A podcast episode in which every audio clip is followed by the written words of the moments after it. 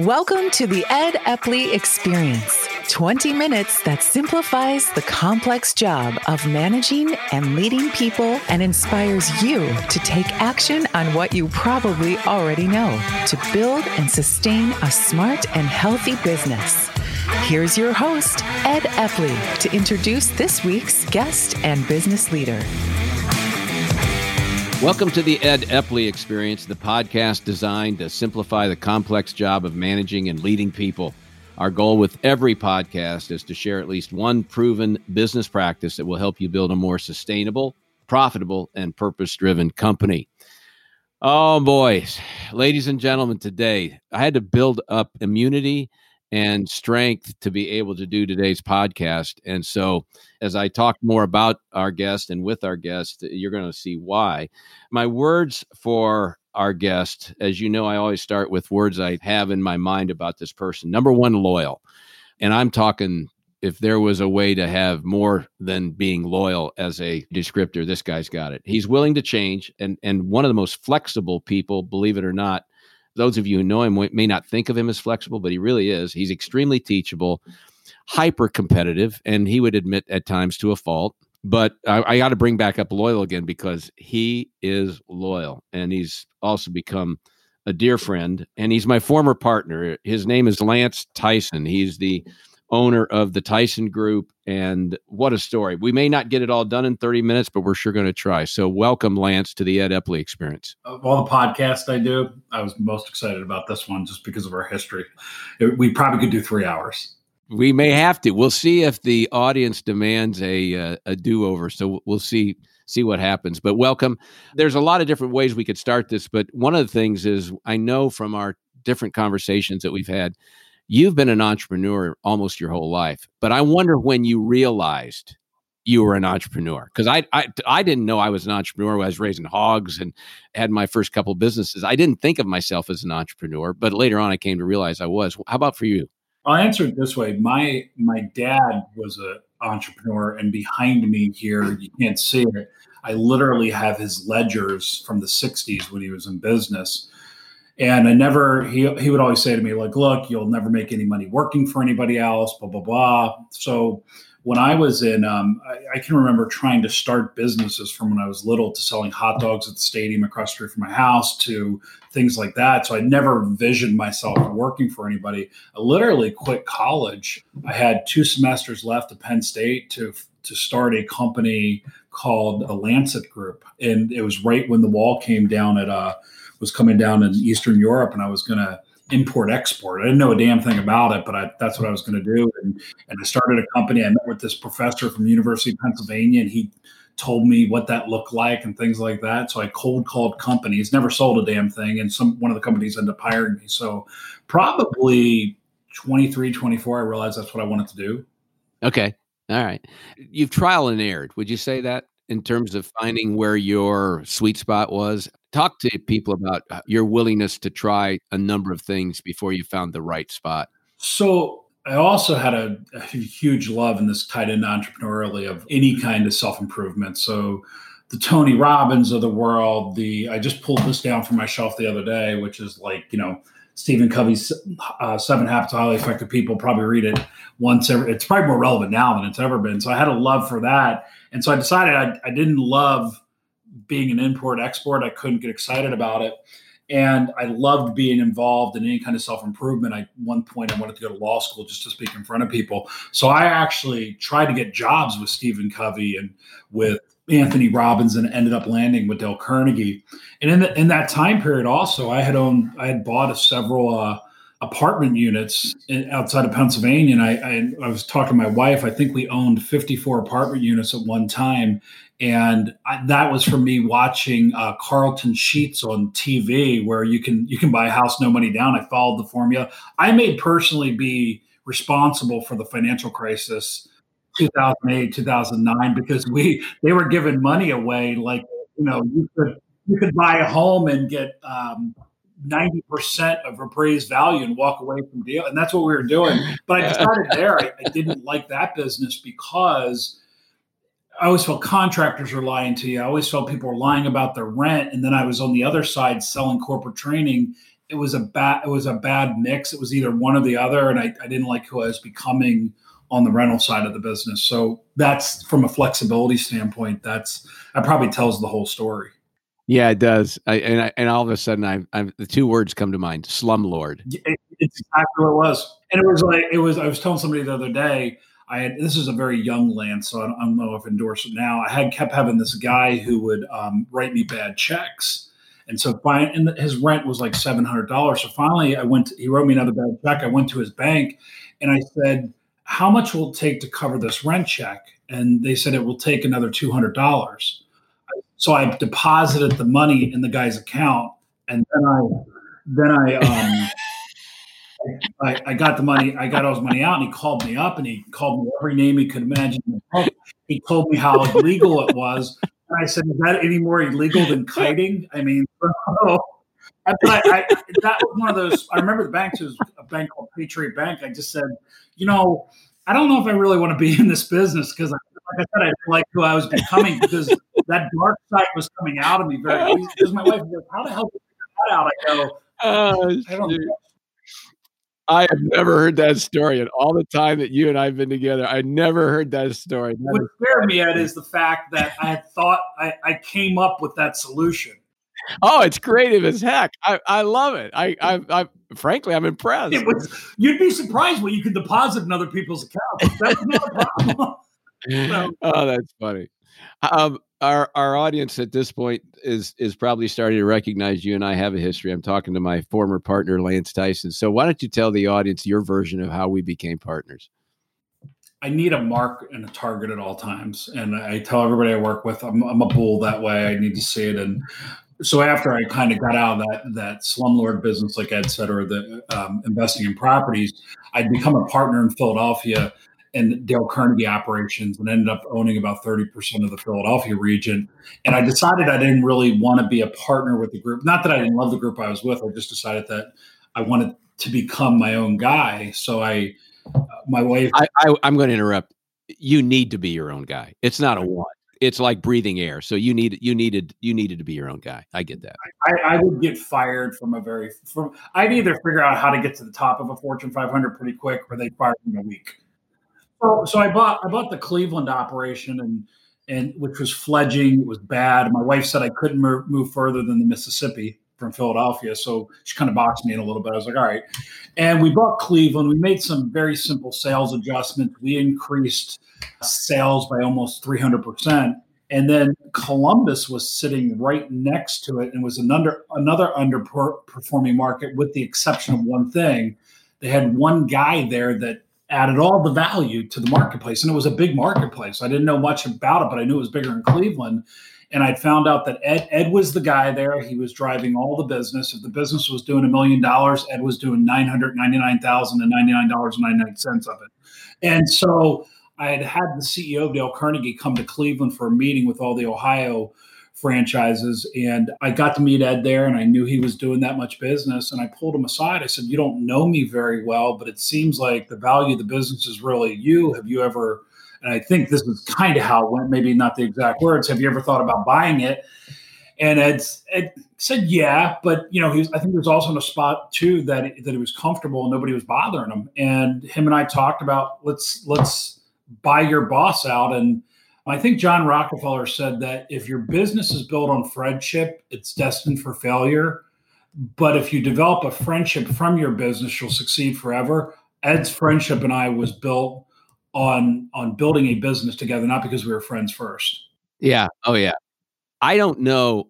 Honestly, Lance, I don't I don't know that I had ever heard of you or knew you till I saw you in Cleveland. I would concur. And I and I I saw you speak one time at a Carnegie event in Minneapolis, and I'm watching you with the headphones on right now and stuff. And I remember when I was listening to it, I go, "That guy's a radio guy," because his voice. Like, no, I'm dead serious. I had heard, I'd, I'd run into you one time. You did a, uh, uh, it, and it was good enough to remember your voice and stuff like that. But I can't say tell you what the content was. But that's the only other run in I had with you, maybe two or three years before that.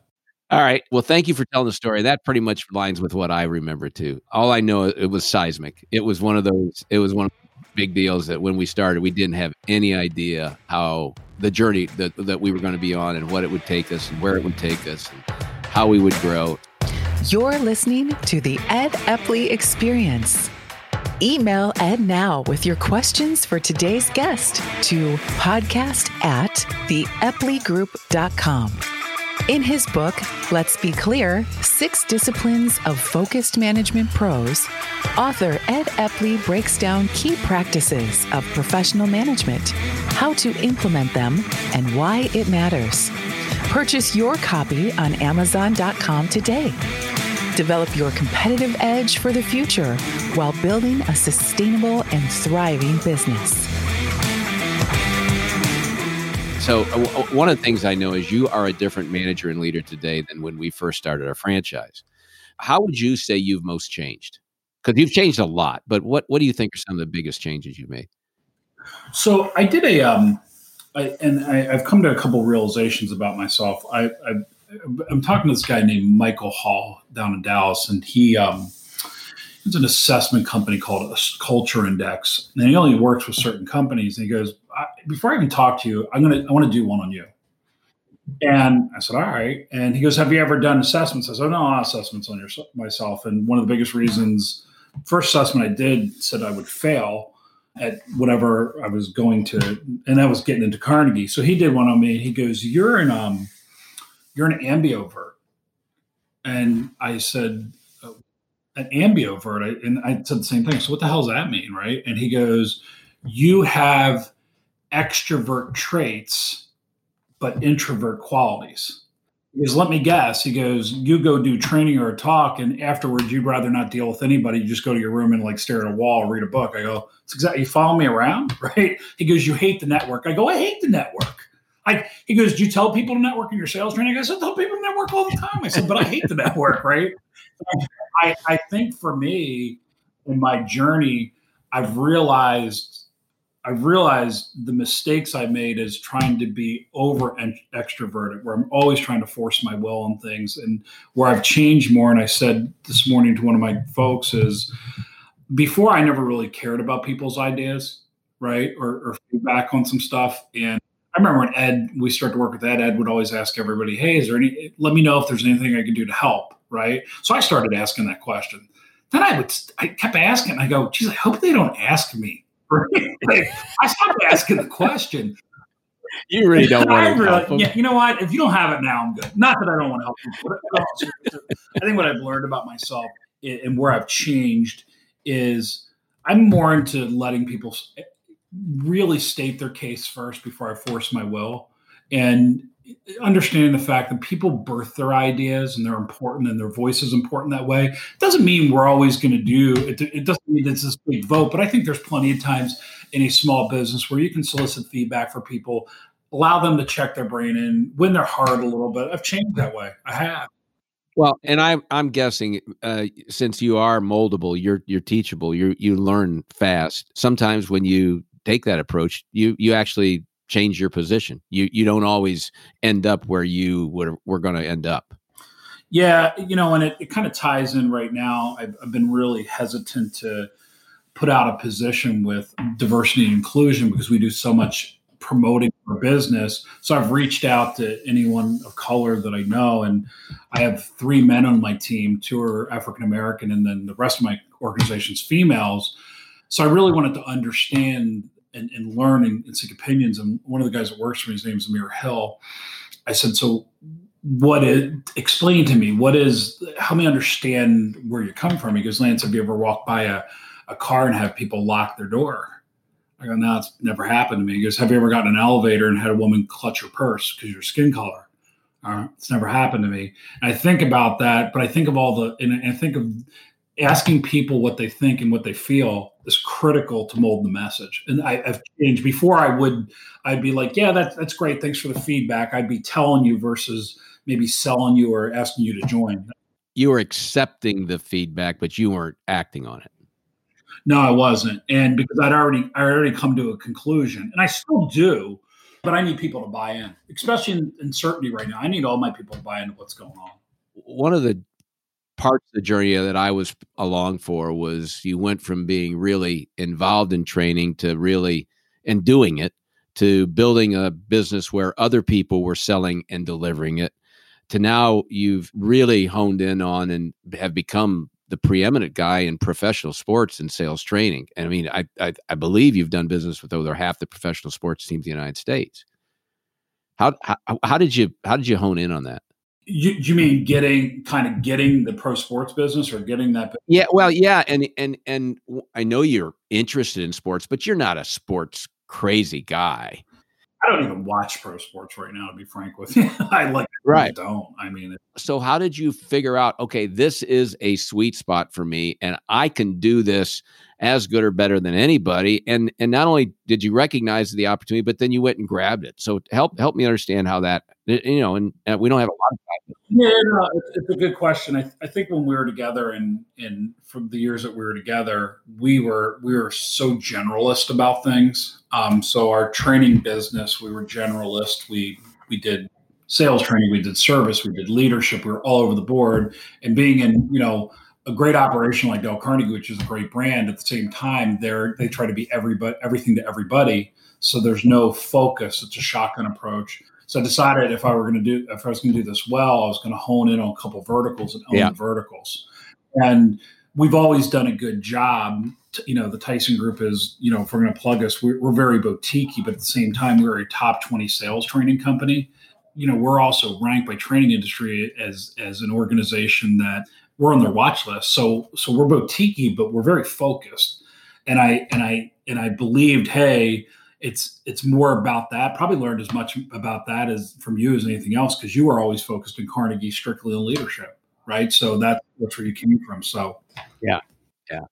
You know, uh, my friend Wes Geip, and I don't think I've had the uh, opportunity to introduce you to. But one of the things he said, and I got to preface this: it's not diversity in, in people and and ethnicity and that kind of thing. But it, but he always says diversity is the enemy of profitability. When when organizations try to be too diverse in what they offer and sell and promote, that it ends up costing them in, in profit and it's an opportunity cost. And and so I'm glad your evidence for the audience that that probably is is true. Well, I, I, think I think too what you said what you said so important. Like you know, a lot of people are diversified even in their investments. I, I think a yeah. lot of people that I that I know are you know who are really successful are hyper focused in their investments. So that's that's the other thing, and I I approach it that way. Not that we don't go after other industries, but that's where I made the change. Kind of be that specialist. You know, yeah. heart surgeon may, probably makes more money than a generalist, right? So if I use that analogy, almost certain. Yep, I've heard you address this issue uh, not just recently, but probably for two three years about what's it like to manage and lead millennials and a, and a, lot of a lot of people have the impression that millennials don't have putting up in air quotes for our audience a good work ethic. What's what's your what's your response to that? I think it's garbage. I think i think the headlines in good morning america do not a millennial make. So we are told millennials aren't competitive.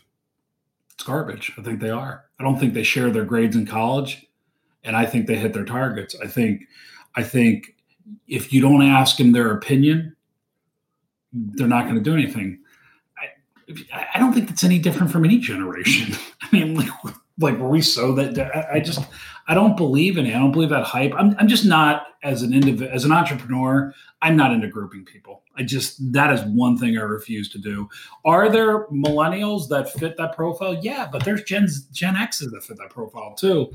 I think it's a very competitive group. I think the only thing with the millennials is if if you if you want to skew to an example, like look, they most of them played organized sports, so they like to know rules if you're changing the rules on them all the time, it's okay to, ch- to change the rules. Just let them know they're changing the rules. The other, other thing you got to consider with millennials is this: is most of them were the chief technology officer in their home from the time they were four years old. Hey, can you get me on the internet, Dad?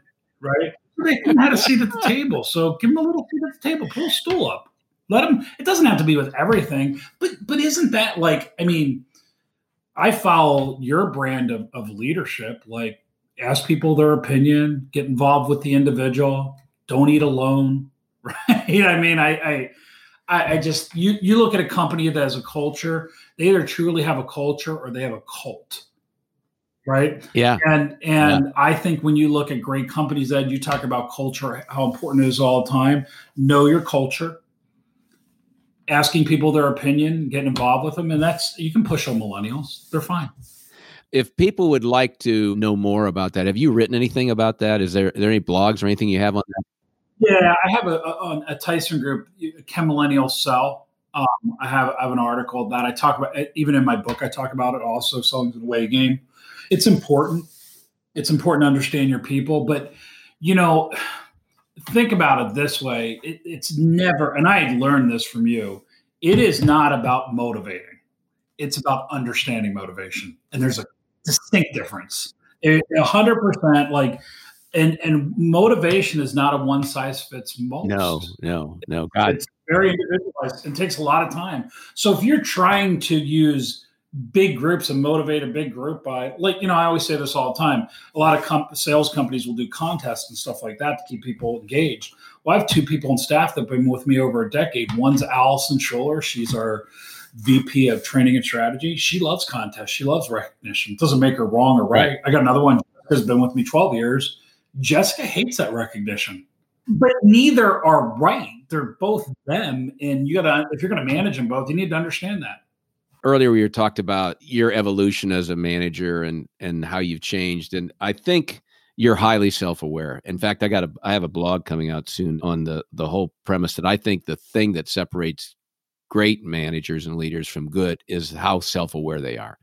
If people want more about it, it'll it'll be out probably next week. But uh, and next week being around, the uh, the first of July. But we had this young man Andy who worked for us, and he wanted to quit.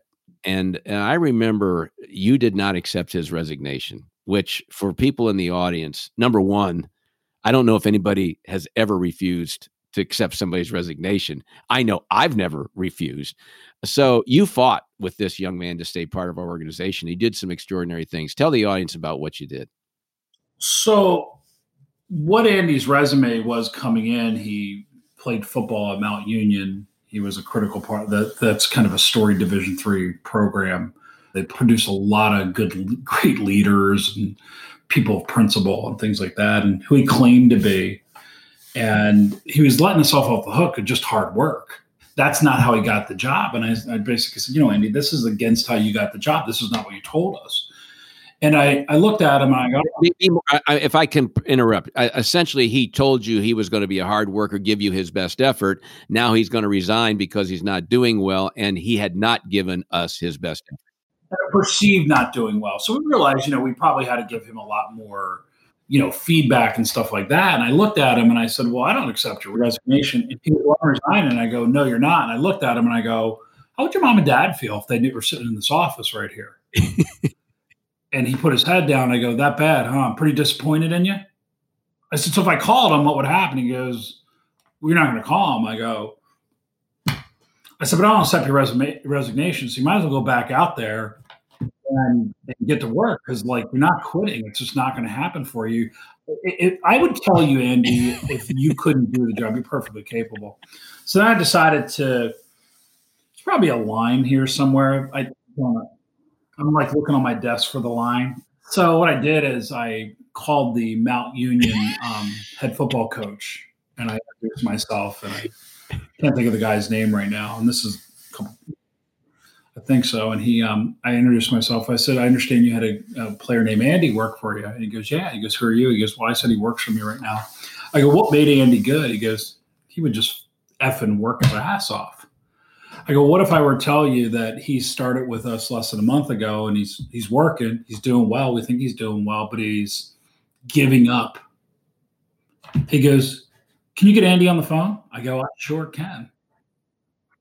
Went out to the pit with his manager, and his manager, Tracy, his jaws open. She goes, You just called his football coach. I go, I did. I said, I said, What do you think? She goes, This is really uncomfortable. I said, No, unorthodox, not uncomfortable.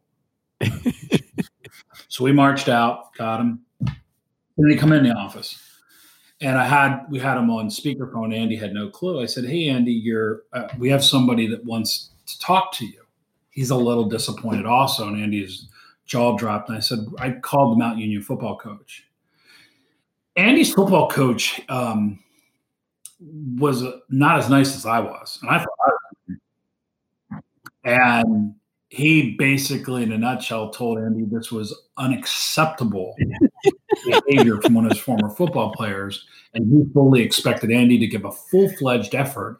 And if he wasn't capable of getting it done, we would let him know. And he believed our organization was an organization would help him get to the next level. And doesn't have to stay there forever, but he expects a greater effort. Andy, Andy did well. He moved on over time, but I I think that is one of the greatest examples of forgot all about that. fully investing in your people to the point of knowing first of all knowing enough about him and who he was to know that you know he was he cared about what his parents thought but also knowing and, and being creative enough to and even to pick up the phone and call the, the head coach and and yeah, and if you're listening here, like you got to understand also, like it, it, sounds like it's off the cuff. Andy had indicated several times how important those things were to him. He talked a lot about his parents and how they raised him and things like that. So that wasn't a, and and you might, if you're listening, you might go, well, that's manipulative. Yeah, yeah, it it 100 percent is. The the definition of manipulative, the manipulation, the first definition is to act in a skillful manner. That's the first definition. So if you're c- criticizing me of being manipulative with that first definition, I fully accept it. Not the negative side. I wasn't trying to be dark. Right. This wasn't about what was going to benefit our organization. It was about what's the right thing to do for this person and not let them give in too soon without really giving their best effort. Right. And and and that's and we had a call center where it was a, it was a money money ball concept where we were developing people, business professionals. That was the primary goal. Man, we have running up against our our end of time already, and I have so many more things I would love to delve into, but I, I have to be respectful of our audience, and we promise them always one proven approach or idea that would help them run a more successful and sustainable business. So, Lance, if you could, if you're, you got other business owners, you got presidents, CEOs, or managers and leaders listening to this podcast, if, if they can only do one thing that will help them run a more successful business in your idea, what would it be? I would tell all of you get out of the idea that salespeople are born, they're built.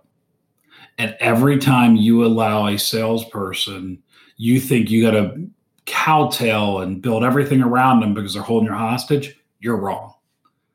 Salespeople are not, and and and with that, remember the salespeople you have will never be as good as you because they're not going to have the enthusiasm and passion of your business that you have.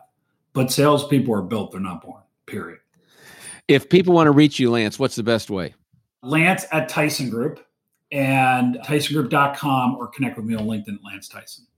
And I'm Ed Epley. If you need to reach me, it's ed at the epley.group.com. And we owe it to our audience to say thank you. We we always appreciate that you're out there listening we want to always give you a good product and, and something that will help you run a more successful business. Hopefully, today you agree with me that Lance Tyson did that. Lance, thanks for being with us. Appreciate your time, Ed. Thank you for listening to the Ed Epley Experience. For more information on building a more sustainable, smarter, and healthier business, visit www.theepleygroup.com for resources, tips, and Ed's latest blogs. That's the Epley, E P P L E Y group.com. Plus, take a free assessment at theepleygroup.com slash assessment to find out how you measure up as a highly skilled and accomplished manager and where to focus on improving your skills.